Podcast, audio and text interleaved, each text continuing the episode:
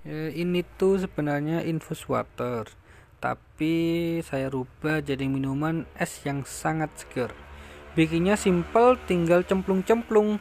Cocok kalau diminum selepas sang panas-panasnya, bikin badan segar lagi. Jadi bahannya itu satu jeruk lemon, daun mint, madu, gula cair, dan es batu. Air secukupnya. Langkah-langkahnya cuci bersih jeruk dan daun mint Potong tipis-tipis jeruk, campur semua bahan. Komposisi selera masing-masing ya. Lebih suka agak asam atau manis, terserah kalian.